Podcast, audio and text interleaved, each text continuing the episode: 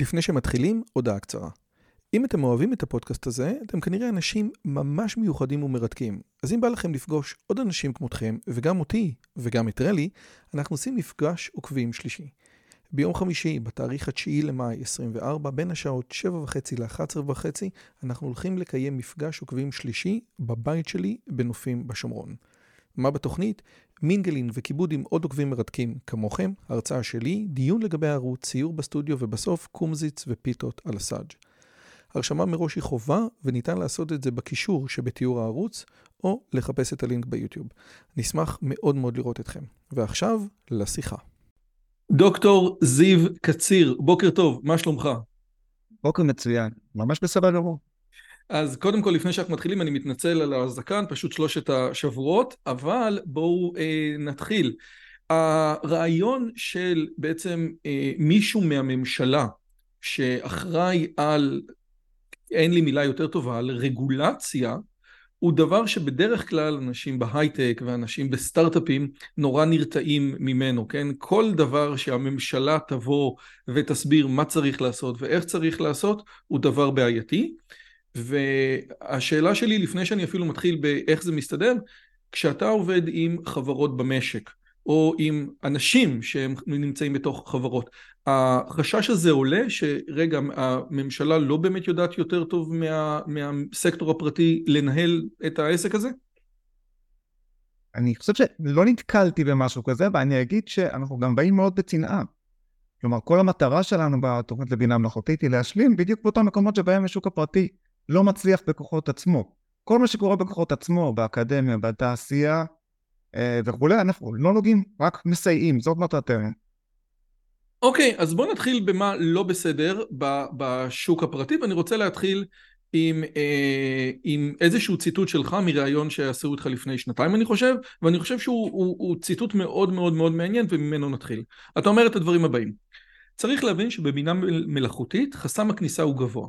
מתכנת יכול לעשות on job training ואחרי חצי שנה להיות מפתח טוב. בבינה מלאכותית כדי להיות ראש צוות, תואר שני זה מינימום ועדיף דוקטורט. data science לא מגיע מ bootcamp, זה כוח, זה כוח אדם שנסמך על הכשרה אקדמית עשירה, זאת פרופסיה מאוד מקצועית, ואז אתה מוסיף, ולפי דעתי זאת נקודה קריטית, אין לנו את המזל שהיה לנו בתחום הסייבר, שהצבא מסוגל לזרוק לתעשייה מסות של אנשי AI מוכשרים בכל שנה. יכול להיות שזה יקרה בעתיד כשצורכי הביטחון יהיו מוטים לכיוון בינה מלאכותית, אבל כרגע זה עדיין מקום שהידע שלו נולד באקדמיה. אז נראה לי שמצד אחד זה מאוד ברור, אבל אני חושב שאתה נוגע פה בנקודה שהיא משמעותית. באמת, בגלל צורכי הביטחון שלנו, 8200, רוב חברות ההייטק והסטארט-אפ שלנו זה בסייבר, ובבינה מלאכותית אין לנו את זה. אז על, על הנקודה הזאת אתה באמת יכול שנייה להרחיב? בשמחה. אני נוגע ספציפית בסוגיה של, של כוח אדם, אגב הציטוט הזה נשאר רלוונטי כתמיד, אה, שנקרא. לא נגענו. לא נגע, אבל הוא באמת נשאר נכון. אה, אם אנחנו רוצים לייצר מפתחים, מנהלי מוצר, אנשי QA, אה, בדיספירת השעות של פיתוח התוכנה, בגדול, מספיק לנו אנשים חכמים שיעברו תואר ראשון, או שיעברו הכשרה, צה"ל הוא בית ספר נפלא לדברים האלה, ואפילו סתם אנשים חכמים שעברו תואר ראשון למקצועות שאינם מקצועות טכנולוגיים, מצליחים להיכנס לבוטקאמפ של חצי שנה, להיכנס להכשרה לצד uh, מישהו נוסף, ואחרי uh, שנה פחות או יותר מי מפתחים uh, מוצלחים מאוד. והיכולת שלהם הולכת ומתפתחת עם עוד קצת ניסיון. העולם של בינה מלאכותית נסמך על ידע תיאורטי כל כך רחב ועמוק, שפשוט לא ניתן אה, לסגור את הפער הזה. ופתאום יש לנו אירוע שבו מסלול הכשרה לוקח עשר שנים בכדי להיות מדענית נתונים טובה מדען נתונים טוב. אה, וזה משנה את כל הפרדיגמות שהחברה הישראלית התרגלה לעבוד בהן. הקצב הוא אחר, התפיסות הן אחרות, וזה בדיוק סיבה למה הממשלה צריכה להתעסק בזה. אני, אני רוצה לשאול אותך לגבי מה שאתה אומר, האם זאת אמירה אמפירית או אמירה אפריורית? כי עושה רושם שהצבא לצורך העניין הצליח לקחת אנשים בלי רקע בתכנות ולקחת אותם בקורס של חצי שנה ובעצם לסגור את הידע לצורך העניין של שלוש שנים לתואר ראשון ויש כאלה שיגידו שמסיימי הקורס בממר"ם יודעים לתכנת דה פקטו יותר טוב מבוגרי תואר ראשון. אז אולי הצבא עוד לא נכנס לזה והיה אפשר לעשות כן תוכנית אה, בוטקאמפ אולי קצת יותר ארוך בבינה מלאכותית, הרי, הרי הצבא יצליח, אתה יודע, לקצר את הזמן פי שש ויותר. אז קודם כל אני מאחל שיהיה לנו, שיהיו לנו כוחות, אני לא יודע אם דווקא הצבא, אבל כוחות כאלה שיש להם מוטיבציה וצורך ויכולת, ויכולים אה, להגדיל בצורה משמעותית את כמות העוסקים בבינה מלאכותית במשק, אה, רק ברכה תצא מזה. אה, סתם כדי לשים אותנו בפרספקטיבה, האנשים האלה שיודעים לייצר בינה מלאכותית, הם יהיו, אם בינה מלאכותית היא מהפכה טכנולוגית בעולם שסביבנו, האנשים שידעו לעשות את המחקר, את ליבת המחקר וצוותי המחקר, הם אלה שיובילו חברות ישראליות אה, לגדול למומדים אה, של חדי קרן ואף יותר. זאת אומרת, זה ה... ולכן אנחנו זקוקים לאנשים האלה. אם צה"ל יתגבש ויצליח לעשות את הדבר הזה, או אם uh, התעשייה תצליח למצוא פתרון חדש איך לקצר את הזמנים וכולי, uh, אני אהיה הראשון שיחבק את זה. אני חושב שבעולם הסייבר היה לנו אירוע שהוא uh, ייחודי והוא עדיין לא חזר על עצמו. Uh, אתה יודע, אני לא מנסה להתנבא, אני לא אומר שזה אף פעם לא יחזור על עצמו, אבל זה לא קרה עד כה. Uh, צה"ל היה מאוד מאוד זקוק לזה. הוא לקח הכשרות ועשה אותן מאוד ממוקדות בצרכים האישיים שלו, הוא הצליח לשלב עבודה מעשית של חיילים שאחר כך משרתים בשירות סדיר שלוש שנים נוספות. אה, זה ליצור מדרג מקצועי בין אלה שהוכשרו קודם לאלה שהוכשרו אחר כך, זאת אומרת, יצר מעטפת שלמה, אה, וככה זה הצליח. בעולם הבינה המלאכותית המספרים האבסולוטיים עדיין הרבה יותר קטנים, המכונה הזאת לא נכנסה לפעולה. יכול להיות שבעוד שנתיים, שלוש, חמש זה יהיה אחרת. אתה בעצם אומר, גם אם, גם אם צה"ל יכול לעשות את זה, עדיין כמות הזמן, השנים, שהוא מלטש את ההכשרות שלו במודיעין, ולא רק במודיעין, היא כזאת ש, שמייצרת לנו איזשהו יתרון תעסוקתי שהוא, או, או יתרון מקצועי שהוא בלתי ניתן להשוואה עם שום דבר אחר, גם מול מדינות אחרות. כי באמת אתה רואה כל, כמעט כל היוניקורנים שיש בישראל קשורים ברמה מסוימת איכשהו לסייבר ואבטחת נתונים ו cloud וענן והרוב זה 8200, נכון? יש הרבה סייבר, אני אגיד שהרוב מכריע של היוניקורנים בישראל עוסקים בתוכנה. אנחנו יותר מתקשים לייצר אה, יוניקורנים שהם אה, מכילים איזה משהו פיזי ולא רק, אה, ולא רק תוכנתי, וזה באמת ישמח על היכולת של כוח האדם ש... שהוכשר בין היתר בצה"ל. זה... אבל סליחה שאני מפריע, זה לא רק תוכנה, זה תוכנה במונחים, זה, זה, זה, אתה יודע, אם אני חושב על אורקה, אולי ווייז זה דוגמה לא טובה, אבל, אבל הרבה מאוד חברות הם תוכנה שעוסקים באבטחת נתונים, זאת אומרת, זה, זה שזה תוכנה... יש המון המון כן. המון, יש המון המון בעולם האבטחה, אבל יש גם עוד שני אה, ענפי תעשייה מאוד משמעותיים, שמחזיקים גם הם לא מעט מחדי הקרן הישראלים, אחד מהם הוא הפיננסים, פינטק, והשני הוא אה, תוכנה ארגונית, אה, והשלושה האלה מחזיקים את הרוב המכריע. משותף להם אגב, שהם כולם בסופו של יום תוכנה, כן, זה אגב, עושה רושם שלגבי התוכנה מול חומרה, כן, זה, זה, אני חושב שזו הייתה אמירה של פיטר טיל, כן, אחד המפתחים של PayPal, שאמר, אנחנו חשבנו שיהיו לנו מכוניות שטסות באוויר וקיבלנו 130 תווים בטוויטר, זאת אומרת, המשבר של באג 2000 אצל הרבה מאוד אנשים, נראה שאנשים מפחדים בעצם לעשות משהו שהוא גדול, והרבה אנשים מצביעים על אילון מאסק כפעם ראשונה שחזרנו ל- לעשות דברים גדולים שהם מחוץ לתוכנה, כן? אם זה SpaceX, אם, אם זה טסלה, אם דברים אחרים. זאת אומרת, מעידן המכוניות בדטרויט, אנשי סטארט-אפ לא, לא שכרו רתכים. זהו. אבל לנו אין את זה היום. האמת היא שהעולם היפה בזה, בעיניי, וזה מתחבר שוב לנושא שלנו של בינה מלאכותית הבוקר, בינה מלאכותית היא אירוע מולטי דיסציפלינרי. יש מעט מאוד אנשים, בעיקר באקדמיה, וגם הם לא רבים, שבינה מלאכותית מעניינת אותם uh, באשר היא, כאיזשהו מדע תיאורטי. רוב האנשים משתמשים בהרבה כארגז כלים בשביל לעשות איתו דברים אחרים. אם זה בכדי לשפר יבולים בשדות, אם זה לשפר את ההוראה של תלמידים, אם זה לשפר עומסים של תנועה בכבישים, ואם זה בכדי uh, לפתור בעיות בעולם הרפואה וכולי וכולי וכולי. האופי של הדבר הזה זה שנוצר הטכנולוגיה, קודם כל, מה שאנחנו מכנים טכנולוגיה משבשת, היא הופכת על הראש אה, מגוון גדול מאוד של אה, תעשיות ומביאה אותן לשיאים חדשים. והצד השני, אבל שנדרשת מולטי דיסציפלינריות, כלומר, אם אני רוצה ליצור אה, התקן רפואי, או לפתח תרופה, או להגדיל את היבולים בשדה באמצעות אה, בינה מלאכותית, פתאום אני צריך אנשים אה, ממספר תחומים. אני צריך את אותה מדענית נתונים או אותו מדען נתונים, ואני צריך לצידם איש מקצוע בעולם התוכן, נניח חקלאות או בריאות או, או תחבורה, ואולי איזה מהנדס או מהנדסת מכונות שידעו אה, להדביק את החיישנים הנכונים על הפלטפורמה הרלוונטית, ומישהו בעולם הכלכלה שיבנה מודל כלכלי לכל האירוע הזה, ומערך שלם של מפתחי תוכנה שיבנו מסביב לזה מוצר או אפליקציה וכולי. זאת אומרת, נוצר פה אירוע שהוא מולטי דיסציפלינרי, וזה החלק המעניין בעיניי, אגב ההערה על רתכים.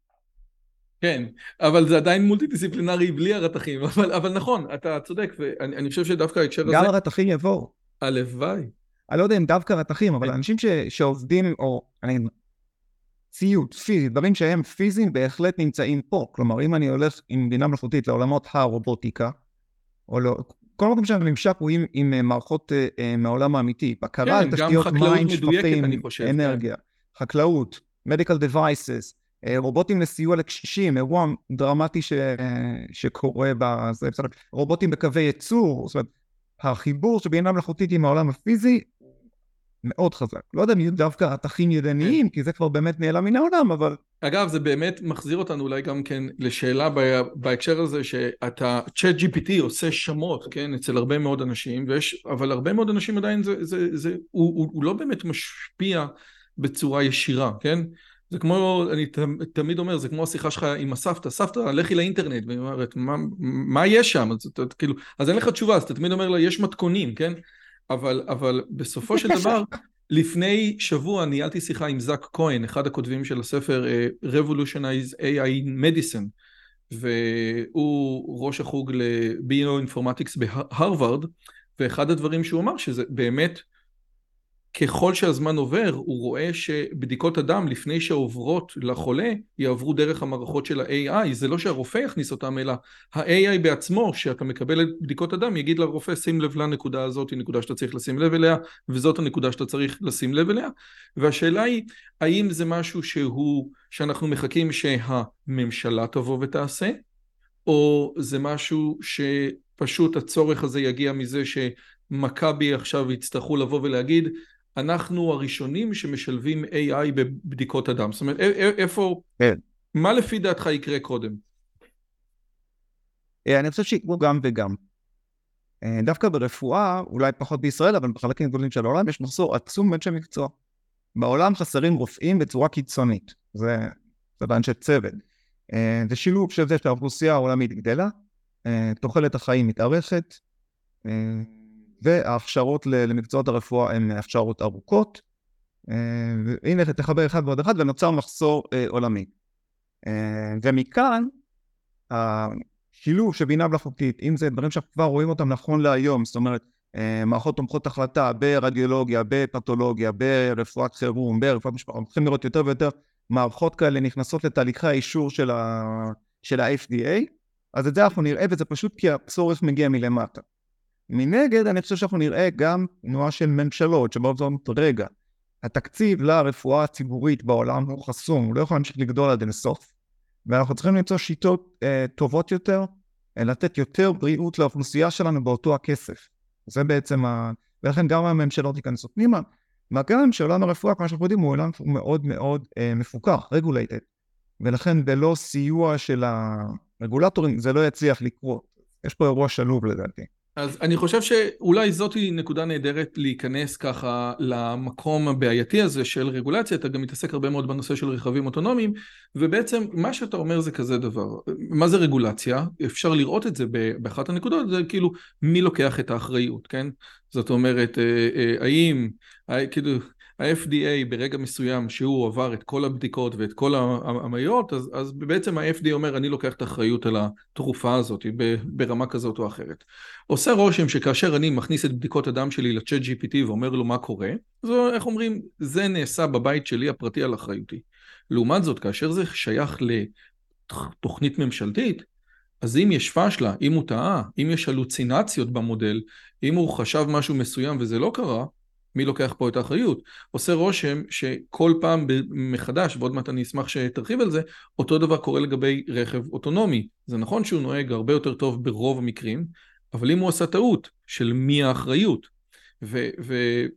והרבה פעמים זה כאילו צריכים לבוא ולקבל החלטות קשות, ועושה רושם שהרבה פעמים אנחנו נמנעים מלקבל החלטות של אוקיי, מי אחראי לזה?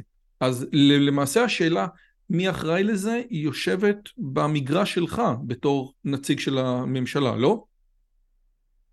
אמ, אז רגע, נתחיל, נלך צעד אחד, כי קפצנו לשיחה נורא מרתקת, אבל לא עשינו רגע איזה, אמ, אולי איזה ויש רוחבי להגיד מהי אותה תוכנית לאומית ומה היא כוללת, ואז אני ברשותך אחזור לסוגיה הרגולטורית שאתה בונה. אז, אז, אז אם אנחנו עושים ויש, אז, אז, אז בתוך הוויש בבקשה גם תתייחס לנקודה הזאת שבעצם אמרת יש דברים שהשוק, שהשוק עושה מצוין, יש דברים שהתעשייה עושה מצוינת, יש שהתעשייה עושה מצוין, יש דברים שלא, אז בוא, אם אתה יכול לתת שתי דוגמאות שהתעשייה עושה מצוין ודוגמאות אחרות שהתעשייה לא עושה.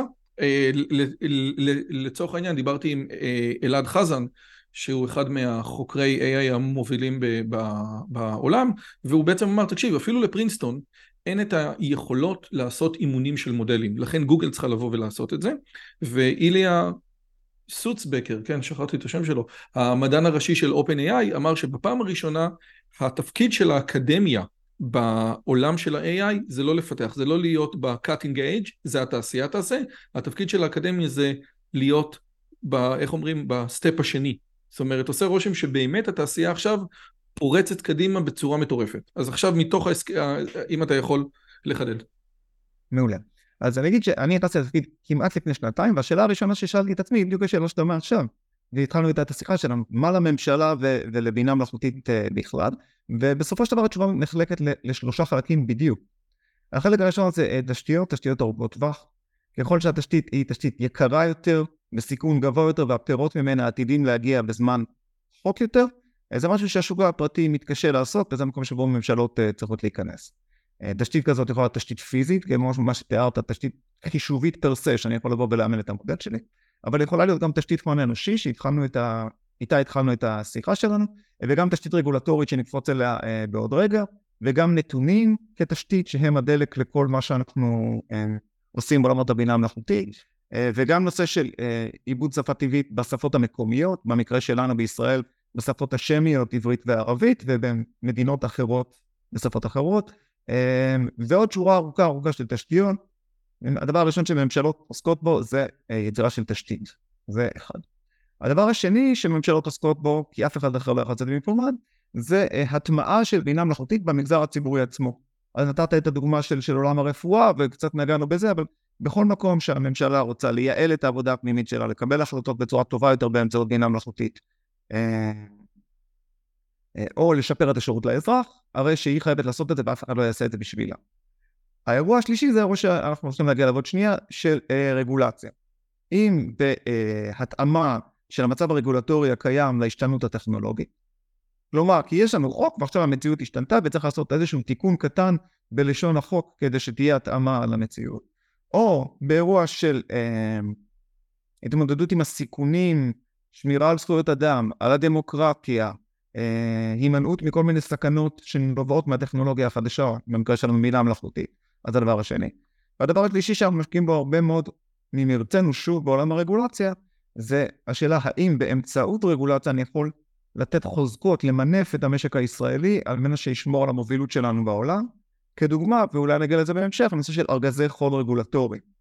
בעצם איך אני יכול לייצר פה אה, מגרף משחקים בטוח בעבור חברות שנמצאות בתחילת דרכן בשילוב עם הרגולטור הרלוונטי, אה, וכך לעזור להם לפרוץ ברמה עוד. סוג של אגף ניסויים במשרד החינוך, בואו נראה אם זה עובד באיזשהו מקום קטן, ואם זה עובד אנחנו לוקחים את זה. למשל, למשל במשרד החינוך, באמת כמו שאתה אומר, תלמידים הם גם קטינים, הם גם אוכלוסייה רגישה, גם הנתונים עצמם נתונים עם סוגי פרטיות מאוד מאוד מורכבות סביב זה, וניסויים בילדים זה אירוע שהוא בכלל אה, סביבו מורכבויות אתיות ומשפטיות מפה ועד השנה הבאה. אבל אם אני יכול לקחת את הניסוי הזה ולתחום אותו, לשים אנשים שישמרו עליו, לתחום אותו בזמן, לתחום אותו במקום, אה, לשים מפקחים שידאגו שלא יהיה שם בעיות, ועל ידי כך גם להכניס טכנולוגיה חדשה למערכת החינוך המקומית וגם לעזור לסטארט-אפים ישראלים לפרוץ לעולם החינוך העולמי, ברכה לכולם, זה בדיוק הדוגמה. אוקיי, okay, אז, אז אל, אלה שלושת הדברים, או בעצם אלה הדברים שאין היום, ל, ל, ל, שאין יכולת לשוק הישראלי לעשות. זאת אומרת, נכון, גם תשתיות, גם הטמעה, רג, רגולציה זה ברור, הטמעה זה ברור, כי אתה מדבר על הטמעות במה שנקרא בתוך המגזר הציבורי, ואולי אני אגיד עוד מילה אחת על תשתיות, עדיין, זאת אומרת, עושה רושם שהתשתיות... לך יש בעצם את היכולת של גוגל, או שאתה אומר אין לי את היכולת של גוגל, כן. אבל למי יש את היכולת של גוגל, ורוב, 99.99% מהחברות זה לא גוגל, אז מה זה משנה? אז אם אני אביא להם מה שנקרא HPC, מחשב מאוד מאוד גדול שהם יכולים לאמן עליו, הדבר הזה יהיה עזר מטורף עבור החברות האלה, שתאמינו לו, לא כולם גוגל. זה מצוין מה שאתה אומר. אז אני אגיד כך, אה, ללא ספק, יכולת חישוב, אם אני רוצה עכשיו לאמן מודלים מאוד מאוד גדולים, בשמע, בתמונה, בטקסט, מה שמכנים היום Foundation Models, אבל גם קטנים יותר, ואני כבר נדרש לערימת חומרה רצינית מאוד ש, שתעשה לי את האימון הזה.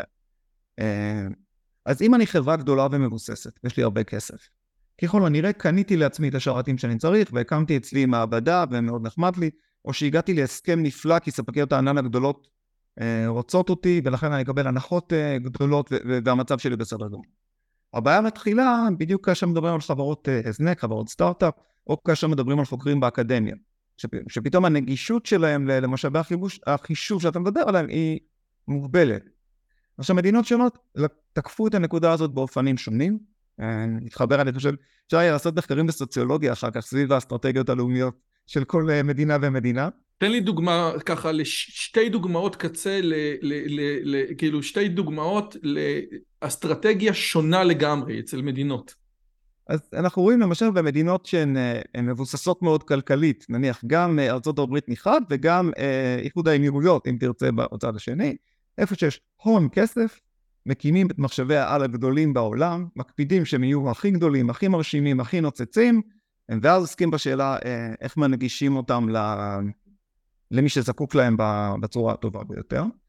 אה, וכשאנחנו ניגשנו לזה בתוכנית שלנו, גם אנחנו הגענו להבנה הדי מיידית שכוח חישוב הוא אה, תשתית נדרשת ובלעדיו לא תהיה חדשנות בעולם הבינה המלאכותית.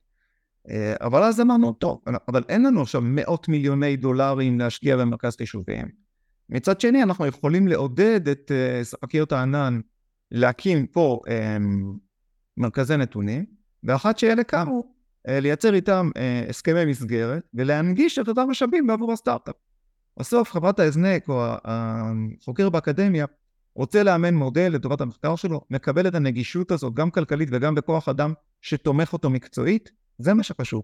מי הבעלים של הברזל, אני חושב שזה קצת פחות חשוב. אתה אומר בעצם עשינו מה שעשינו עם אינטל, אמרנו להם תבואו לקריית גת, לא תשלמו מיסים בכלל, ויהיה בסדר, וזהו, וכאילו, וזה מסמן לנו וי על הסיפור הזה, הם גם עושים את כל הדברים מבחינה טכנית מקצועית, יודעים לעשות, מעסיקים את כולם, וכל פעם מחדש אנחנו, איך אומרים, צריכים לפתוח את החוזה כדי שלא יפתחו את, ה, את הבית הבא של, ה, אה, של המעבדים במפעל באירלנד. אה, דווקא כאן האירוע הוא לא אירוע מיסוי, אני חייב להגיד. אה, האירוע התחיל בחשב הכללי שהגיע להסכם מסגרת יפהפה עם ספקיות הענן הגדולות, יצא למה שנקרא פרויקט נימבוס, שאולי אתה מכיר. ובסופו של דבר התוצאה שלו זה שתי ספקיות ענן גדולות הקימו region בישראל, גוגל ואמזון. region זה שלושה מרכזי נתונים, שלושה data center עם יתירות ביניהם, עם חיבוריות מאוד מהירה וכולי, והחשב הכללי נתן לנו את המסגרת המשפטית. הוא דאג שהנתונים יהיו, יהיו בבעלות ישראלית, שהמדינה תתקשר עם ישות ישראלית, שיהיו הנחות ראויות, שהגנת הסייבר תהיה ישראלית, שלאף אחד בחו"ל לא תהיה תביעה על הבעלות על הנתונים, שזאת שתהיה הגנה פיזית למתקנים בצורה הזאת, דאג להם למסגרת שאפשרה לממשלה אה, לפעול בסביבה עננית בנוחות. ומה שאנחנו עשינו במסגרת התוכנית לבינה מלאכותית, עשינו בעצם אה, אה, רובד שני על הדבר הזה, ואנחנו הולכים להשתמש בתשתיות הפיזיות האלה בכדי לאפשר לחברות הזנק ולחוקרים לאמן מודלים גדולים, להנגיש להם את משאבי החישוב שאותם הם צריכים. אז בעצם אם אני חוקר באוניברסיטה, אני פונה לכל קורא מסוים שהרשות החדשנות מוציאה, והוא אומר... או ות"ת למשל, אם אתה באקדמיה. כנראה שוות"ת. כן, כן, כן, נכון. אז לא, כי גם דברים של רשות החדשנות אנחנו עובדים איתם, יש כל מיני פרויקטים אחרים, אבל אני כאילו פונה לאקדמיה ואומר לה, תקשיבי טוב, אני צריך פה איזשהו... אה, אני צריך אה, מרכז חישוב משמעותי עבור המחקר שלי, ואם אני מצליח לשכנע אותם, אני יכול לקבל גישה אה, בחינם למהלך הזה, נכון? אינה הוא במחיר מאוד מאוד מאוד מסובסד, אבל בסופו של יום, אה, על בסיס מצוינות כמובן, הטובים ביותר באקדמיה, בתעשייה, במגזר הציבורי, יכולים לגשת לאותו המשאב אה, ולאמן את המודלים הגדולים שלהם, שלא ישבו לעשות במקום עכשיו. יופי. עכשיו, מהרגע הזה יש לנו בעצם איזושהי תוכנית מאוד מאוד גדולה, מה שנקרא השם שלה, אני אגיד את זה ככה, היא קודם כל מפורסמת באינטרנט, כן? המיזם הלאומי למערכות נבונות בטוחות, להעצמת הביטחון הלאומי והחוסן המדעי-טכנולוגי, אסטרטגיה לאומית ישראלית, הנה אני מסיים, דוח מיוחד לראש הממשלה. אז זה בגדול... לא, אז יש פה קצת סלט. נכון, אז יש פה גם... אז יש את התוכנית של איציק בן ישראל, ויש את התוכנית של ברי, נכון? אני אומר את זה נכון? דוקטור אורנה ברי. אורנה כן. ברי, ומסתבר שיש הרבה מאוד בלאגנים בתוך הסיפור הזה, אבל הרעיון הוא שממשלת ישראל, רק אני אגיד איזושהי מסגרת, ביקשה מהמדענים, כן, או מפרופסור בן ישראל, שהוא דמות מוערכת מאוד, לא רק בארץ, אלא בכל מקום בעולם, בינתיים בכדור הארץ, אז היא ביקשה ממנו לנסות ולבנות איזושהי תוכנית לאומית עבור בינה מלאכותית, ומהרגע הזה בבקשה, קח את זה אתה.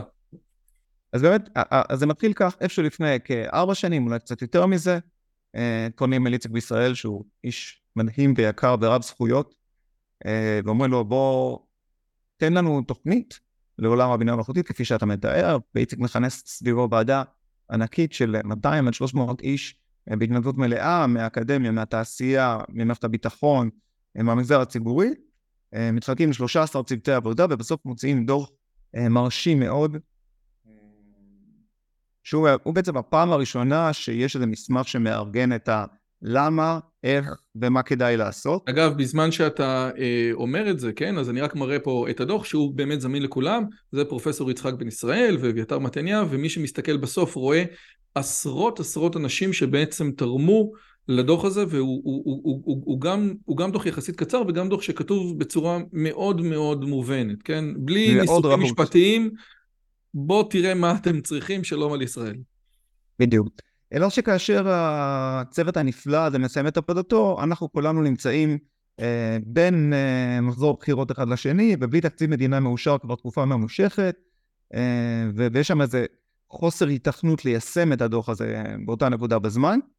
אה, ואז אה, פונה פורום תלם, פורום תלם זה פורום התשתיות הלאומיות למו"פ, שהוא בנוי מחמישה גופים, אה, רשות החדשנות, מפא"ת, ות"ת, אה, משרד החדשנות מדע וטכנולוגיה במשרד האוצר, בסדר בהתאמה נציגות ההייטק הישראלי, אה, ייצוג של צורכי מערכת הביטחון, של צורכי האקדמיה אה, ושני משרדי הממשלה הרלוונטיים. פונים אל דוקטור אורנה ברי, שגם היא אישה רבת זכויות, הייתה בעברה המדענית הראשית במשרד הכלכלה, הצליחה לעשות אקזיט בתור יזמת אישה איפשהו בתחילת שנות התשעים, כשרובנו לא ידענו את המילה אקזיט, ויזמיות היו, לא יודע, אולי שתיים. גבי אישה רבה זכויות, ואומר לה, אורנה, בואי תוציאי לנו דוח קצר יותר, שנוגע לעולמות התשתית בלבד. זאת אומרת, הדוח ש, שהוועדה של איציק מוציא, מוציאה, הוא, הוא מכיל המון עולמות, גם חינוך אה, אה, בבתי הספר וגם הכשרה של מה שהוא מכנה דור המדבר, אה, אימא ואבא שלי לטובת הדיון, שצריכים לחיות לצד בינה מלאכותית, ועוד אה, שורה של המלצות שהיא מעבר לעולם התשתיות. אה, פורום תלם מבקש מהדוקטור אורנה ברי, שבמקרה גם הובילה את צוות התשתיות בקבוצה של, אה, של איציק, אומרת לו, אומרים לה, בואי תציעי לנו אה, המלצה מצומצמת יותר, שאפשר להוציא אותה לפועל אה, בטווח קצר יותר, וכך יוצא. אה, אורנה מכנסת ועדה, חצי שנה מאוחר יותר יש דוח. אה, אישה מדהימה, אולי אחת היכולות הנפלאות ביותר שלה זה לגרום לדברים לקרות. אה, ולמרות הסיטואציה שבה היינו עם קורונה וכולי וכולי, נמצא תקציב ראשון של חצי מיליארד שקלים, אה, לוקחים לתוכו את הסט הראשון של ההמלצות מתוך הוועדות השונות, ויוצאים לדרך, מה שנקרא הפעימה הראשונה. בתוכה מתעסקים במה ששוחחנו על, על, אה, על מחשב על, על הון אנושי באקדמיה, על עיבוד שפה טבעית בעברית וערבית שכבר הזכרתי קצת, ובאמת בעולם הרגולציה. וככה יצאנו כולנו לדרך. כדי לעשות uh, שנתיים fast forward, אז לפני חודש, חודשיים פחות או יותר, uh, מאומצת הפעימה השנייה של התוכנית עם חצי מיליארד שקלים uh, נוספים, נכנס פנימה מערך הדיגיטל הלאומי שהוא מסייע לנו בהטמעה של בינה מלאכותית בממשלה. רגע, רגע, לפני שהכל פרחים וציפורים, תן לי לצטט לך את פרופסור בן ישראל לגבי דוח ברי, ואני אשמח אם, איך אומרים, תגיב למה שפרופסור בן ישראל אומר, אוקיי? זה התפרש איכשהו, אלוהים יודע למה, כאילו יש שני דוחות מתחרים. זה הזיק, כי עכשיו אומרים שכבר עושים משהו ב-AI, אז לא צריך לעשות את השאר. אז מה שהוא אומר זה היה פעם וזה לא רלוונטי, או שיש, או שכאילו... ועזוב, מה אתה אומר, ואני מצטט... אני אגיד כמה דברים. אחד, אה, איציק ואורנה, אני אגלה לך בסוד, הם חברים טובים מילדות. אז כל, ה... כל היריבות שנולדה, אה, בעיקר בעיתונות, היא משהו שקצת זר לשני החבר'ה האלה. לא, חס וחלילה. ברור לי לגמרי שהדבר הזה זה לא מי מחליט יותר, מה עוד שהדוח של אורנה היה אמור להיות אוקיי, איזשהו מהלך קצר יותר, אבל הנקודה היא, האם הטענה שלו שכלפי רשויות המדינה שהיו שתי דוחות ובלבל אותם, האם, ו, ולכן זה יצר בלאגן, האם הטענה הזאת, אתה, אתה רואה אותה בתור אחד שנמצא בתוך המקומות האלה, האם הטענה נכונה? אני לא חושב שהעובדה שיש שני דוחות זה, זה משהו שיצר אה, בלאגן. הייתה פה איזו השתלשלות. אה, איציק היה הוועדה של אותה הראשונה להצביע על צורך מאוד משמעותי, אה, ובסוף פרק התשתיות בהמלצות של הוועדה של אה, איציק ופרק התשתיות בהמלצה של אורנה מאוד מאוד מאוד מאוד דומים, ובעצם נבחרה פה דרך, ערב מאוד ישראלית הדרך הזאת, אה, לצאת לדרך. בסדר, יש פה אולי איזה הבדל תפיסתי בין הגישה היותר, אם תרצה, אמריקאית, אנחנו אה, נקצה תקציבי עתק, ניצור תוכנית רב-שנתית גדולה ביומה הראשון, אה, וככה נצא לדרך ואחר כך נפתור את הפרטים, לבין שיטה שהיא יותר ישראלית, יוצאים לפעימה ראשונה. בוא נראה מה יקרה, סע קדימה, סע, בוא נראה, נתחיל. אני חייב להגיד לך שאני מאוד נהנה מה, מה, מהשיטה הזאת. יש לך חסרונות, בסדר, אנחנו ישראלים, אנחנו בלאגניסטים מאין כמותנו, זה גם נכון. אבל היכולת שלנו לצאת לדרך, להביא משהו ערכי ומשמעותי אה, בזמנים קצרים, לחבר הרבה מאוד אנשים מיחידות הממשלה שלנו, ומהאקדמיה, ומהתעשייה, וממערכת הביטחון, אה, סביב איזושהי אה, תחילת פעילות, וגם לבחון את עצמנו. אוקיי? אולי ההמלצות ש, שחלקן לפחות, שהומלצו לפני שלוש וארבע שנים, בהינתן השינויים שקורים מסביבנו, אולי הן פחות רלוונטיות, אולי אנחנו צריכים לתקן, אולי צריך להוסיף או להסיר או לשנות. אגב, אני... הרעיון שאתה אומר, קודם כל, מה שנקרא, מאז יש כאלה שהרבה מאוד אנשים שאני דיברתי איתם בתעשייה, מדברים על אה, מלחמת יום הכיפורים כאיזושהי נקודה שעשתה שינוי מהותי, מה שנקרא מדור איפכא מסתברא, כן? הרעיון הזה של, רגע, אולי אני לא צודק. הדבר השני זה בעצם העובדה שישראל, עם כל זה שהיא מקום גדול, היא פרובינציה קטנה וכולם מכירים את כולם, אז אתה יכול לבוא ופשוט אה, להרים טלפון למישהו שהוא במקרה היה איתך בצבא, והדבר הזה מקדם הליכים בצורה מטורפת. אה, אז אני חושב שזה זה, זה, כאילו, זה, זה, זה משהו שהוא ממש ממש ממש משמעותי. זה מאוד משמעותי. כשאני מתאר את התוכנית הישראלית בחו"ל, ואני אעשה את זה לא מעט, אני גם שומע על תוכניות זרות של ממשלות אחרות. אני אומר שלישראל יש שני super powers, שני כוחות על. אה, הראשון, אנחנו מאוד טובים בלקחת ידע אקדמי ולהעביר אותו לתעשייה. היכולת שלנו לקחת ידע אקדמי וליצור אותו חברת הזנק היא אה, מדהימה, לא בכדי Start-Up Nation, באמת שלא בכדי. אה, בפורומים אחרים אתה תשמע אותי אה, מדבר ואומר שאנחנו לא מספיק טובים בזה ואנחנו צריכים להשתפר בזה וככה. אבל כשאתה נוסע לעולם ואתה רואה פורומים בינלאומיים ואתה מבין עד כמה אנחנו יותר טובים בדבר הספציפי הזה ממדינות אחרות, מותר לנו גם לעצור שנייה ולטפוח לעצמנו על השם. אז זה הכוח, כוח העל הראשון שלנו. וכוח העל השני שלנו הוא ביכולת לחיבורים. לא יודע אם זה דווקא בגלל הצבא, או סתם בגלל שאנחנו מדינה קטנה, או בגלל ש... יש לנו אופי ישראלי סחבקי. כן, אני, אני לא יודע, אבל עובדתית, היכולת שלנו לחבר היא בלתי נתפסת, בסדר? כמות האנשים שהגעתי אליהם בשני טלפונים דרך מכר שהמליץ, ואחר כך אה, נהיו שותפים אמיתיים לדרך ועובדים יחד ומפצחים יחד את האתגרים, היא עצומה, בסדר? ושני הדברים האלה הם כוחות על שמאפשרים לנו להיות גם זריזים וגם ממוקדים. אתה, אתה יכול לדמיין אירוע שבו ראש דארפה, נכון, המקביל של אה, מפא"ת, יושב עם ראש ה-NSF, המקביל של אה, ות"ת, יושב עם איזה מישהו ממשרד הכלכלה האמריקאי, ועוד איזה מישהו אולי מה-DOE, אמנם זה אה, משרד האנרגיה, אבל אצלם חלק גדול מהמעבדות הלאומיות יושבות במשרד האנרגיה, החבר'ה האלה יושבים יחד ו- ומייצרים תוכנית לאומית. אני חושב שפגישה כזאת בין, בין כולם תייצר ערך בוויקיפדיה, כן? זה... אז בדיוק, באותו פורום תלם שתיארתי, נפגש 4-5 פעמים בשנה, שזה בדיוק הפורום שאנחנו מדברים עליו, בסדר ברמת ראשי ארגונים, אחר כך זה יורד לתוכניות עם אנשים כמוני שעושים את העבודה היומיומית. תקשיב, זה, אתה, בדיוק, אז זה, אני רוצה זה הסופר פאוור שלנו. הדוקטורט שלך אומנם ב-AI, אבל אני רוצה לשאול אותך אולי לתוך הפסיכולוגיה. ובתוך שיש לו ניסיון. למה, לפי דעתך, אני רוצה לחזור לסופר פאוור הראשון, אנחנו, יש לנו את היכולת הזאת, לפי דעתך, לקחת משהו, רעיון מהאקדמיה, ולהביא אותו מהר מאוד אה, לסטארט-אפ. כאשר אני אגיד עוד משהו, דיברתי עם מישהו שהיה בחברת הון סיכון, והוא אמר שהם לא מוכנים לעבוד עם, אה, אה, של ההון, הון סיכון של רפואה, והוא אמר הם לא מוכנים לעבוד עם, עם, עם חברות ישראליות, והטענה הייתה מאוד מעניינת, הוא אמר תראה, כשחברה ישראלית אומרת זה עובד, אז אתה בא לבדוק ואז אומרים רגע שנייה אבל זה עבד אתמול רגע זה, אבל זה עובד שהיא נמצאת וכאילו זה הרבה פחות סגור לגמרי אנחנו כאילו חצי דרך וזה כבר אנחנו אומרים אוקיי זה כבר בסדר אבל מהצד שלך למה המרחק בין האקדמיה לתעשייה או בין הרעיון ליישום בישראל הוא יחסית קטן?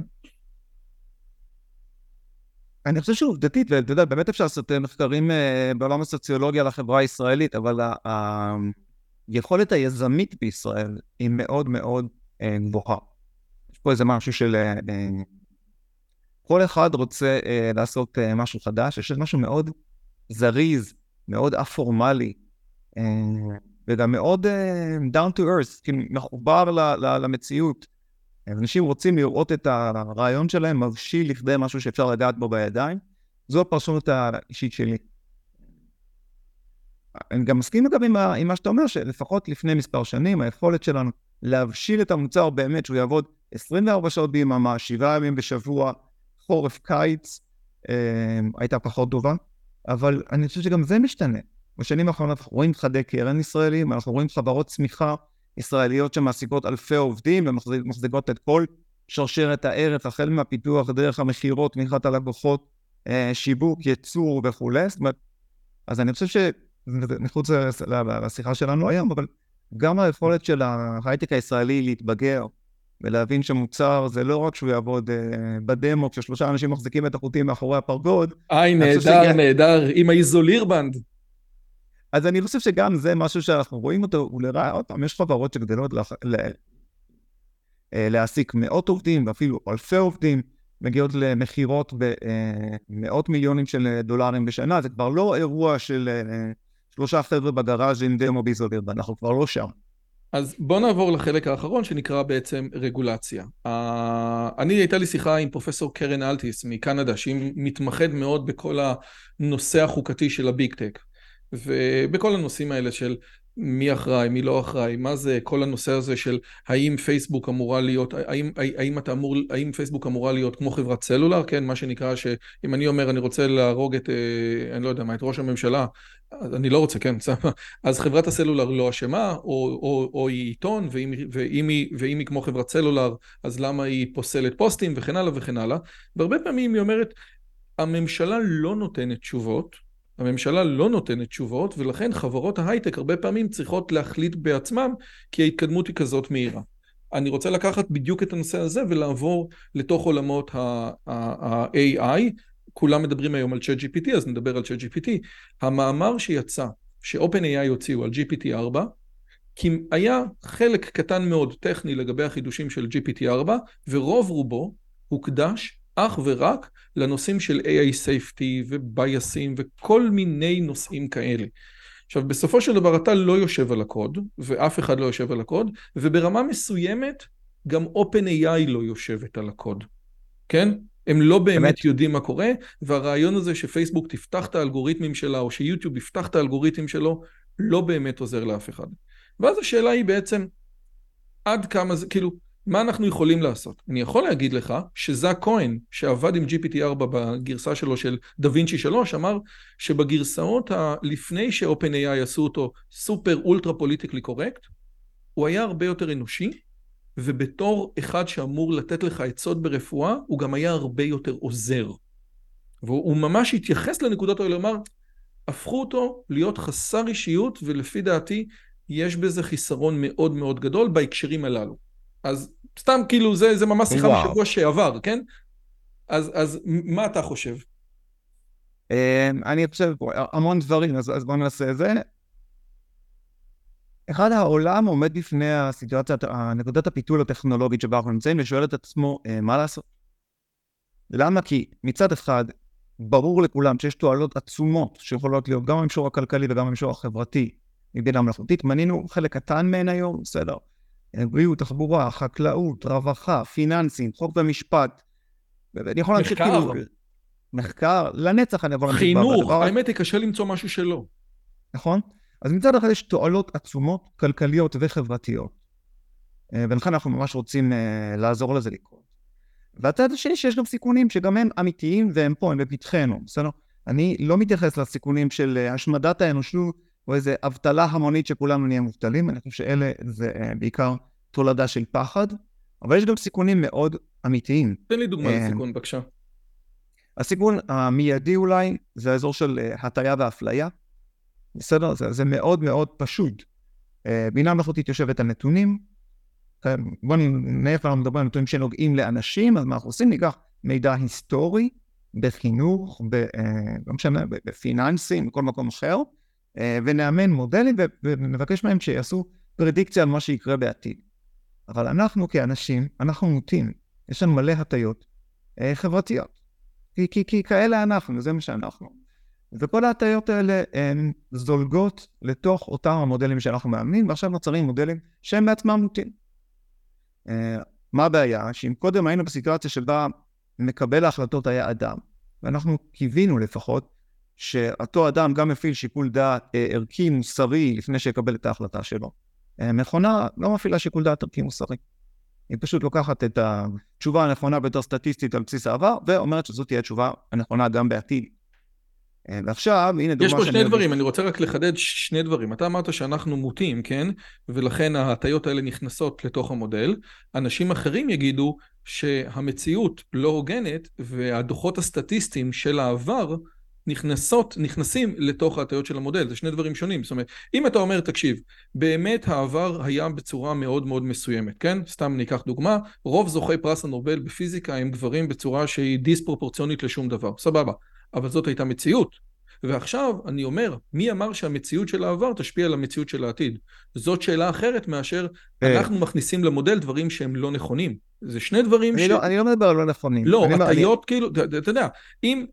אם לצורך העניין, כן, אם ה-FBI, אני חושב שאמרנו את זה בשיחה המוקדמת, ואמרתי את זה גם לסקוט ארונסון, שעובד ב-OpenAI על, על הנקודות הללו, אם ה-FBI בדוחות הפשיעה שלו מחליט באחת העמודות לשים את הרייס, לשים את ה... איך אומרים? את הזהות האתנית, כן? אז, אז, אז אם ה-FBI רואה בזה ערך, משום מה, אז לבוא ולהגיד ל-OpenAI להתעלם מזה, זה, זה, זה ב... אבל אני רוצה לתאר כן. לך, אני רוצה לתאר לך דילמה, ואני אשתמש דווקא בדוגמה ישראלית, ודווקא לא מעולם אכיפת החוק. אוהבים נורא להשתמש בדוגמאות מעולם אכיפת החוק, ואני רוצה להראות שזה קיים בעוד עולמות, בסדר? יאללה. אה, עובדות בישראל, רוב עובדי ההוראה בישראל הן עובדות הוראה, זאת עובדה, נכון? אה, ורוב אנשי ההייטק הם גברים, שני שלישים מהם. ככה זה. נניח והייתי מפתח מערכת שבאמצעות uh, קורות החיים שלך ממליצה לך על הקריירה העתידית שלך. והייתי משתמש ב- בכל דוגמאות העבר כדי לנבא לך את המקום המתאים לך ביותר. Uh, ככל הנראה, מאחר ואתה גבר, המערכת הייתה נותן, היה סיכוי רב יותר שאדם ממוצע לך לפנות לקריירה בעולם ההייטק מאשר לאישה, בערך פי שתיים.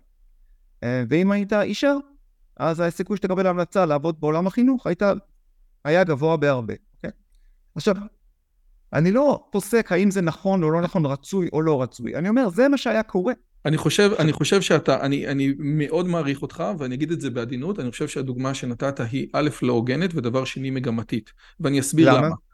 מכיוון שבאמת זה נכון שאם היית אומר לבן אדם רק, איך אומרים, תיקח אה, אה, האם זה בן או בת, זה נכון, אבל כאשר אתה נותן לבן אדם איזשהו CV, כולל ציון פסיכומטרי, כולל, כולל איזה, כמה יחידות הוא עשה בחמש יחידות מתמטיקה והציון, הדברים האלה מנבאים פי מיליון יותר מבן או בת. בן או בת גם טוב להרבה מאוד דברים, אבל, אבל זה, זה מה... אבל ולכן, המכונה היא מכונה סטטיסטית. לא, אבל, לא, אבל גם מכונה סטטיסטית. הציון פסיכומטרי הוא מנבא הרבה יותר גדול את העיסוק של הבן אדם, מאשר אם הוא בן או בת. זה, ולכן מודל מורכב יותר... מה? אתה בטוח במה שאתה אומר? לגמרי, בוודאי. איזה שאלה.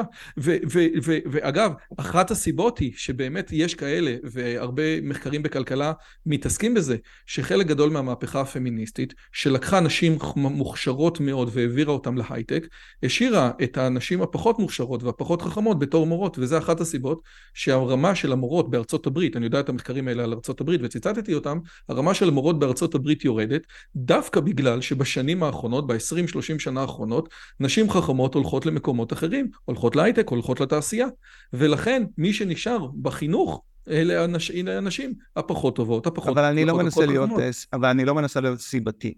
ואני אפילו לא כן. דן בשאלה האם זה נכון או לא נכון שיהיו שני שלישים גברים בהייטק ורוב מוחץ של נשים בחינוך. אני לא דן בשאלה הזאת האם, וכל אחד יכול להחזיק בדעה שלו. יש מי שיגיד שזה נראה לו הדבר הנכון ביותר לעשות, ויש מי שיגיד שזה איום ונורא. אני לא נכנס ל, ל, למקום הזה בכלל. אני פשוט אומר שמכונות לומדות בינה מלאכותית הם בעלי חיים סטטיסטיים.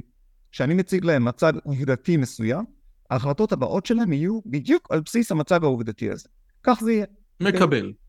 אם זה מה שאני רוצה שיקרה, הכל בסדר גמור. אז אני לא, אפילו לא אקרא לזה הטיה, כי אני אגיד לזה, אני אקרא לזה המציאות הרצויה. אבל אם זה משהו שאני לא רוצה בו, או שאני חושב שצריך לעשות בו איזה תיקון כזה ואחר, אז זה לא יקרה. והדבר הזה משתלב רק צריך לעשות איזושהי סגירת מעגל כדי לראות את ה... למה, למה זה כל כך מטריד? אה, אדם מקבל החלטה, זה לוקח לו זמן, בסדר? אה, כאשר מדובר באיש מקצוע, בין אם זה עכשיו אה, פקיד מס, או רופא, או מחנך, שנדרש לקבל החלטה, זה אירוע שלוקח זמן.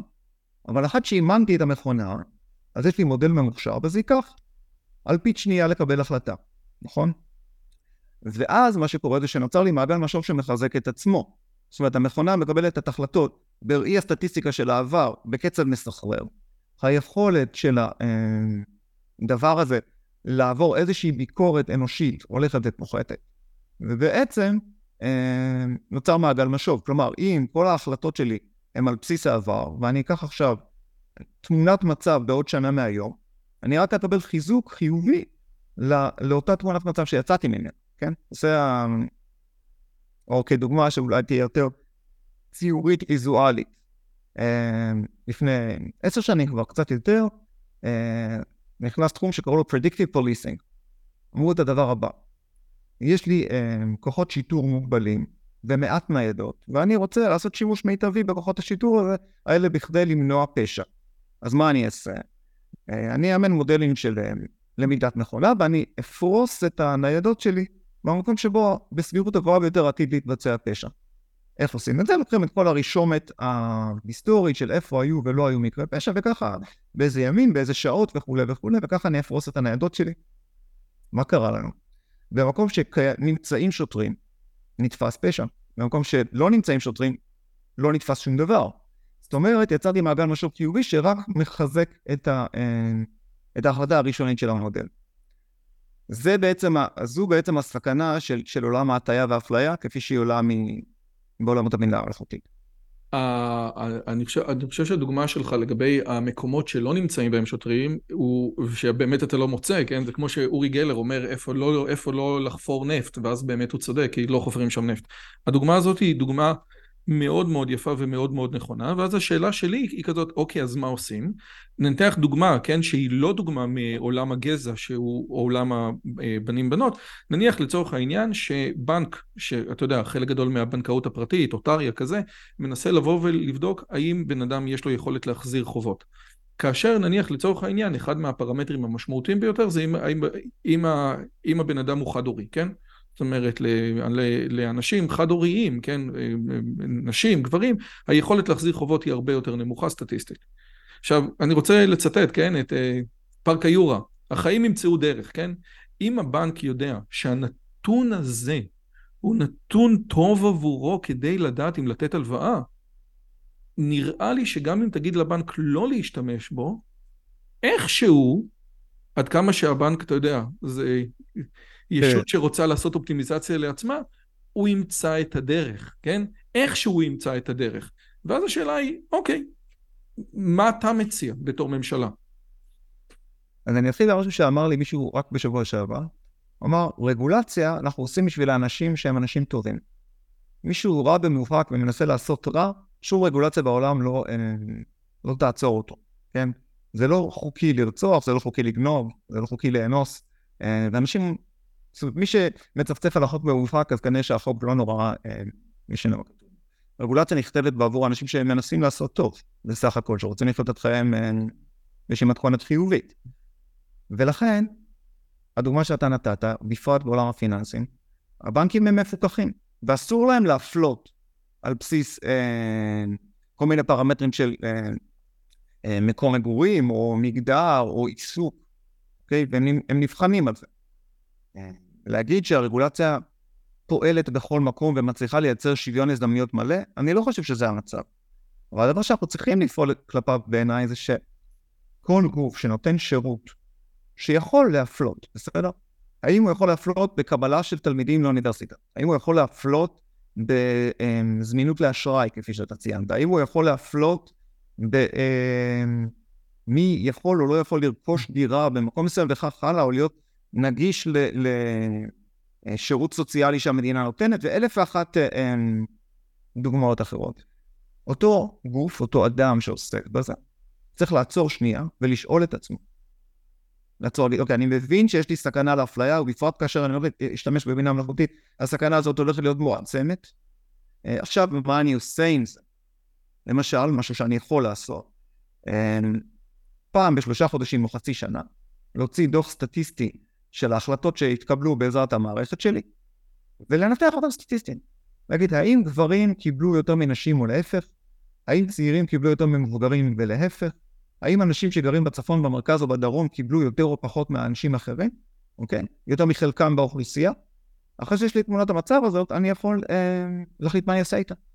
אני יכול להחליט שזה בסדר לי, אני יכול להחליט ליצור אה, מה שנקרא תיקון לכיוון זה או אחר, אבל עצם זה שהסיכון הזה יושב לי בראש ואני מנסה להתמודד איתו, זה הדבר החשוב ביותר. איפה, אוקיי, אפשר, אני, אני, אני אנסה לקחת את זה אולי למקום אחר, איפה עובר הקו שבו אתה אומר, שנייה, המערכות האלה, יש שלב שבו אם אני אתעלם מה bias הזה, שבא לידי ביטוי מה data של המציאות, המערכות האלה כבר יהיו פחות רלוונטיות. זאת אומרת, איפה השלב שאתה אומר, תקשיב, יש bias, אבל ה bias הוא לא במערכת, ה bias הוא במציאות.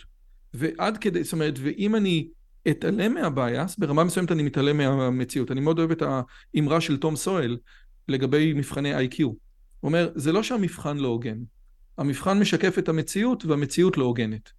ו- ו- ובהרבה מאוד מקרים היינו שמחים לפחות, אוקיי, לדעת זאת המציאות, היא לא הוגנת, אבל, אבל הרבה פעמים יש אפילו היום מקומות שאתה הולך ל-AI ואתה אומר, עזוב, הוא לא ייתן לי תשובה אמיתית.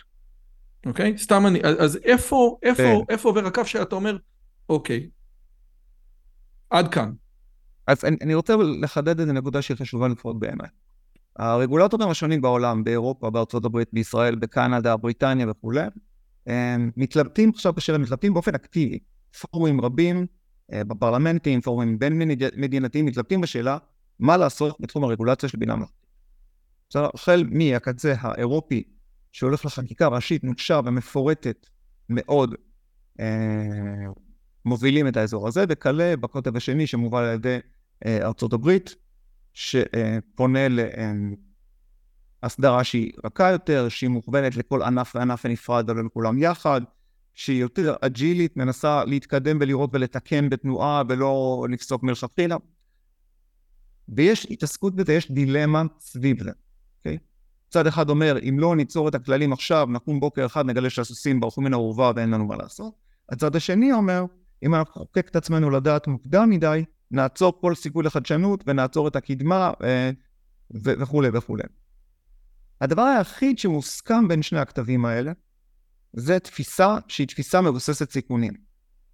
כלומר, כאשר אני נכנס לפרויקט בעולם הבינה המלאכותית, וזה לא משנה אם אני נכנס לפרויקט בעולם החקלאות, בריאות, חינוך, פיננסים, חוק ומשפט, תחבורה וכיוצא באלה, הדבר הראשון שאני צריך לעשות זה לשאול את עצמי מהם הסיכונים שהאפליקציה שלי עתידה ליצור. בין היתר סיכונים בעולם האפליה, כפי ששוחחנו עליו קודם, אבל סיכונים נוספים.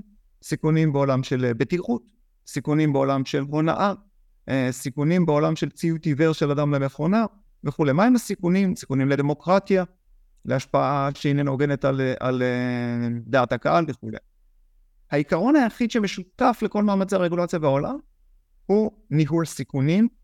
זה יושב בלב אה, נייר שפרסם ה-OECD ב-2019 ואחר כך אומץ בצורה מאוד מאוד נרחבת. וזה מחזיר אותי לתשובה הקודמת שנתתי לך. הדבר שאני הכי רוצה לראות זה שחברות וממשלות ופרטים ישאלו את עצמם מה הסכנות באותה משימה שאני מנסה לפתור. אני לא מנסה ליצור מצב שבו אנשים יעצרו מחקר, יעצרו חדשנות, אה, יפסיקו ליצור מוצרים בתעשייה או יפסיקו לתת שירותים מבוססי בינה מלאכותית בממשלות. אני רוצה שיעצרו ויבדקו את עצמם, זה כל מה שאני מבקש מהם. זאת אומרת, מה שאתה אומר, כאשר אני בא לבקש, אה, כאשר בינתיים, אולי אני אנסח את זה אחרת, כאשר אני בא לעשות תוכנית עסקית, מול משקיעים או מול הממשלה בשלב הראשון, אחת השאלות, כן, חוץ מהתוכנית העסקית וחוץ ממה אני אומר וחוץ מגודל השוק, תגיד, מה הסיכונים על זה מבחינת, אגב, אני חושב שיש שתי בעיות, כן, ה-alignment זאת בעיה אחת, מה שנקרא בקצה הימני של המפה הפוליטית, ה-AI safety זאת בעיה אחרת, בקצה השני, בקצה השמאלי של המפה הפוליטית, שתי הבעיות האלה הם כאילו הרעיון הזה שה...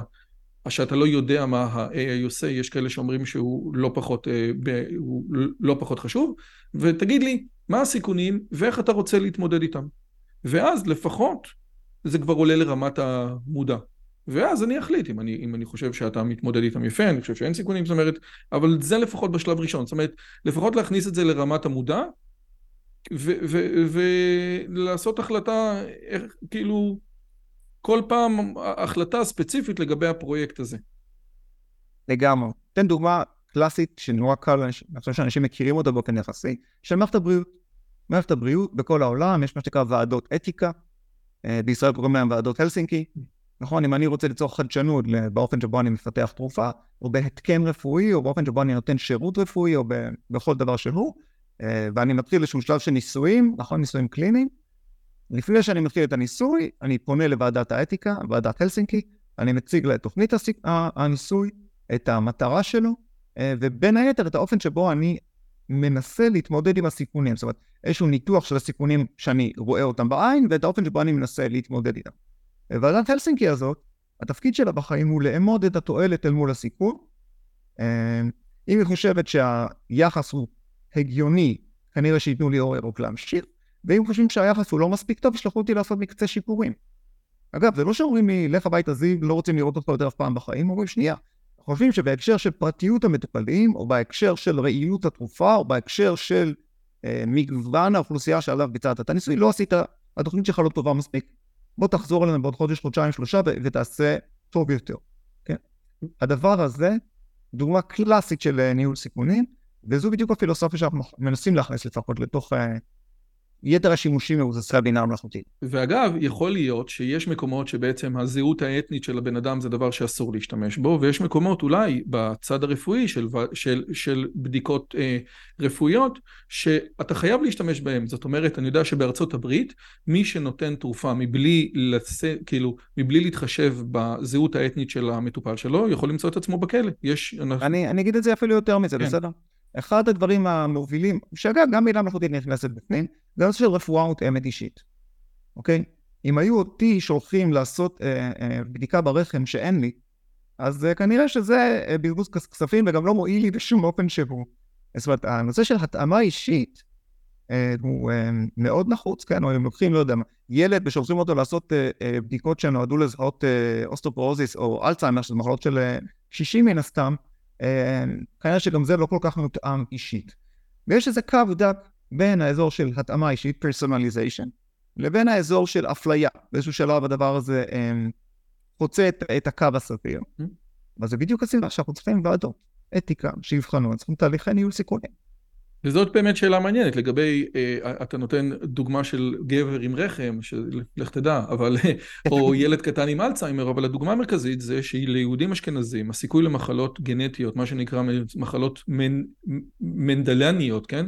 כמו מנדל, הוא גדול פי, פי עשרת אלפים, כן? מ, ואם אני אמנע מהם לעבור בדיקות גנטיות שיכולות להציל את חייהם או לשפר את חייהם בצורה משמעותית, דווקא בגלל המוטציות הגנטיות הספציפיות שלהם, אז הרי שאני עושה פה משהו שהוא לא הוגן ולא ראוי. נכון? מצד כן, שני לא, אנחנו מבינים. שהקלף הזה, הקלף הזה הוא מאוד זריז, כי באותן בדיקות גנטיות אני יכול להשתמש גם כדי להפלות לרעה וגם כדי לייצר תורות גזעניות איומות ונוראות. מה שמחזיר אותנו לספיידרמן, כן? עם כוח גדול מגיעה אחריות גדולה, ואני חושב שזה אחד הדברים, זאת אומרת, הצד המחנך. אני רוצה קודם כל, אולי השאלה האחרונה שלי, מכיוון שאני עושה היום קורס מטעם אגודת הסטודנטים, אני בונה קורס לאגודת הסטודנטים הארצית, שנקרא AI לאנשים רגילים. והפרומו של הטייטל הזה, זה טייטל מאחד האנשים שכתב בטוויטר, AI לא יחליף אותך, אבל אדם שמשתמש ב-AI כן יחליף אותך.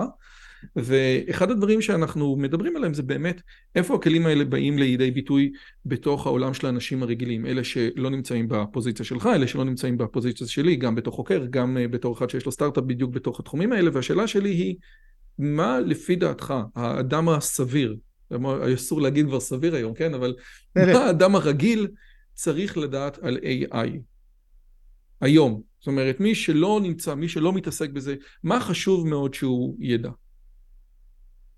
אז אני ברשותך רוצה לענות תשובה שהיא טיפה שונה, אבל קשורה. אני שואל, אה, לי יש ילדות קטנות, והשאלה היא, אה, מה הן צריכות, איזה כישורים הן צריכות לרכוש בכדי שיהיו, אה, יצליחו בחיים העתידיים שלהם. אה, מתוך הנחה, כן, ב- ב- ברקע הדברים, זה שבינה מלאכותית הולכת להיות מאוד משמעותית בחיים העתידיים שלהם. ואז אני פותח את uh, כדור הבדולח שאין לי, ומנסה לראות איך יראה העתיד ואני לא יודע. ואני אומר ש... יש דבר אחד שאני משוכנע לגביו. החיים שלהם יהיו מאוד מאוד מאוד שונים מהחיים שלי, והמקום שבינה מלאכותית תתפוס בחיים שלהם יהיה הרבה יותר גדול מאשר זה שהוא תופס בחיים שלי. ולכן, מה שאני מקווה שהם ירכשו, זה את היכולת להסתגל, זה היכולת להתנסות בלי חשש ובלי פחד, זה היכולת להתאים את עצמם. זה בדיוק המשפט שאתה אמרת אותו. בינה מלאכותית תשנה מן היסוד שורה אינסופית של מקצועות. החינוך לא ייראה כפי שנראה, החקלאות לא תראה כפי שנראית, הרפואה לא תראה כפי שנראית, ועריכת הדין לא תראה כפי שנראית, אה, וכולי וכולי. כל המקצועות האלה, אנשים ישנו את הפרקטיקה שלהם. מה שנדרש מאיתנו, מאחר ואנחנו לא יודעים באמת לחזות את העתיד, הוא גמישות מחשבתית. מי שיהיה גמיש, יהיה סתגלן, אה, ככל הנראה ימצא את אה, מקומו ויחיה חיים מלאים עם משכורות יפות ותרומה וכולי. ומי שיהיה לא גמיש, ככל הנראה יסבול מאוד. אגב, הילדות שלך הם לא native לתוך העולם הזה, כן? אומרים ש Gen Z זה בדיוק, כאילו מתי, האם היית native או לא native לתוך הסמארטפונים, ואנחנו, כנראה עדיין הילדות שלך לא native, הם native לסמארטפון, אבל הם לא native לתוך העולם בינה מלאכותית. זק כהן, מה, מהמחבר של הספר של AI ורפואה, אמר שלפי דעתו, נקודת, הנקודה המשמעותית ביותר שזה הולך לשנות עבור האדם הרגיל, זה היכולת לקבל second opinion, והוא אומר שבארצות הברית אנשים מאוד מאוד לא נעים להם לקבל second opinion, זה תהליך שבעצם אתה אומר לרופא שלך אני לא סומך עליך, והוא כן. אומר, אני, ממה שאני רואה ומבין, זאת הולכת להיות הנקודה המשמעותית ביותר, כן, או אחת החשובות ביותר לאדם הרגיל. שהוא יוכל לבקש מ-GPT, אחרי שיש לו את כל הרפרנסים ואת כל הבדיקות הרפואיות ואת כל תהליך ההחלמה, second opinion. אה, יכול להיות. שמע, אני לא יודע, גם נותנים, נותנים לייחס את הסיפור הזה של בינה מלאכותית, להשוות אותו למהפכת הסמארטפון באמת, או למהפכת האינטרנט, שתי מהפכות טכנולוגיות עצומות ששינו מגוון רחב של תחומים בכלכלה ובחברה. אה, סתם כאנקדוטה, איפשהו בשנת 2003, 2002, העברתי לאנשהו הרצאה על כך שהאינטרנט הסלולרי הולך לשנות את העולם. אה, ואז זה לא רצה לקרות. זה לא קרה עוד המון זמן, אם אתם זוכרים, היה לנו מסכים קטנים כאלה בירוקים, ואפשר לשחק בהם פאקמן, זה בערך מה שאפשר לעשות שם, או לקבל את תחזית מזג האוויר. סנייק, ידידי, סנייק. נכון, לקבל את תחזית מזג האוויר, וכבר היו מחשבים די חזקים בתוך המכשירים האלה, והיה להם רוחב פס אינטרנטי די מרשים, וזה לא עזר. זה לא עזר, ואז פתאום הגיע אייפון אחד, uh, the rest is history, נכון, שוק האפליקציות סביב זה. קרה שם איזה אירוע שהוא... Uh, משנה משחק. אני חושב שבעולם בינה מלאכותית אנחנו נמצאים במצב הזה. הכלים ערוכים על השולחן, עתיד לקרות עכשיו אירוע כזה מכונן, אולי זה צ'אט GPT, אולי זה לא. אה, וכשאנחנו נדבר בעוד שנתיים או שלוש שנים מהיום, אנחנו נתפוס את המציאות מאוד מאוד אחרת מכפי שאנחנו תופסים אותה היום. האמת היא זה מדהים, אני, אני חושב שאחד הדברים שאני אומר לקולגות שלי זה, זה, זה שבחיים לא לימדתי קורס שנה א', חומר ש, ש, המאמרים שלו יצאו ב-2016. הם נחשבים מיושנים. כן, הוא אומר, כן, זה איפה הספר הזה, הרעיון הזה, הנה, זה הספר שאיאן גודפלו הוציא את הספר הזה ב-2016, זה היה Deep Learning וזה היה ספר מדהים, קיבלתי את זה מהמנחה שלי כי התערבנו עם טראמפ מנצח את הבחירות, היום בתור textbook הוא יחסית מיושן, זה בלי transformerים, זה בלי ה-T של ה... זה מטורף לחשוב על זה שספר שיצא ב-2016 הוא outdated כטקסטבוק. בתפיסה מדעית, בעולם כן, מדעי. כן, מדהים, מדהים, מדהים.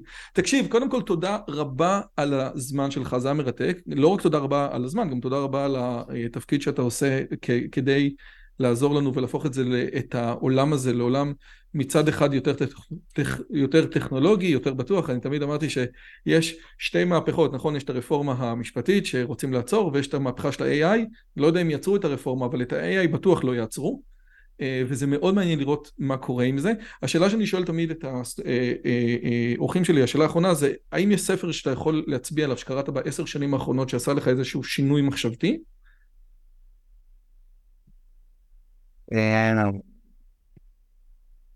חייב לומר שאני קורא בעיקר בחופשות, ואז אני משתדל לקרוא, לקרוא ספרים קלים ופשוטים. לא בסדר. את השינויים המחשבתיים אני uh, מקבל על פי רוב בשיחות כמו זו שאנחנו מקיימים היום. חושב שזו הדרך החביבה עליי. יפה. כמו שאנשים דומים לי ושונים ממני, uh, ולהחליף דעות, זו הצורה שבה אני uh, עושה את הדברים. לגמרי, ממש יפה. והדבר השני, מכיוון שאתה עושה הרבה מאוד דברים, רק, רק להגיע למצב שאני קובע איתך, אז לוז, היה ממש ממש אינטנסיבי. הערוץ הזה בהתחלה עסק בפרודקטיביות, אז יש לך איזשהו טיפ להיות פרודקטיבי יותר ככה מהחיים שלך? החיים האישיים שלי, אני מאמין גדול בזה שצריך לעשות דברים בנפרד. כשאני בבית, אני רק בבית. כשאני במשרד, אני כל כולי במשרד. כשעסקתי בלימודים, הייתי רק בלימודים. אה, אפשר לעשות דברים מקביליים בחיים, אבל לא באותה שעה. זו החוויה שלי. אני חושב שאחד הדברים שאתה אומר שהם כל כך נכונים זה שבאמת יש שקר כל כך כל כך גדול בעולם הזה של מה שאנחנו קוראים לו מולטיטאסקים, כן? והוא... פשוט ו... לא עובד. וכן, אפשר גם ללכת וגם ללעוס מסטיק, אבל לא יותר מזה. בכל אופן, זיו קציר, או דוקטור זיו קציר, מנהל תוכנית התשתיות הלאומיות לבינה מלאכותית בתלם או בממשלת ישראל, תודה רבה רבה על הזמן שלך, תודה רבה. תודה לכם, להתראות. ביי ביי.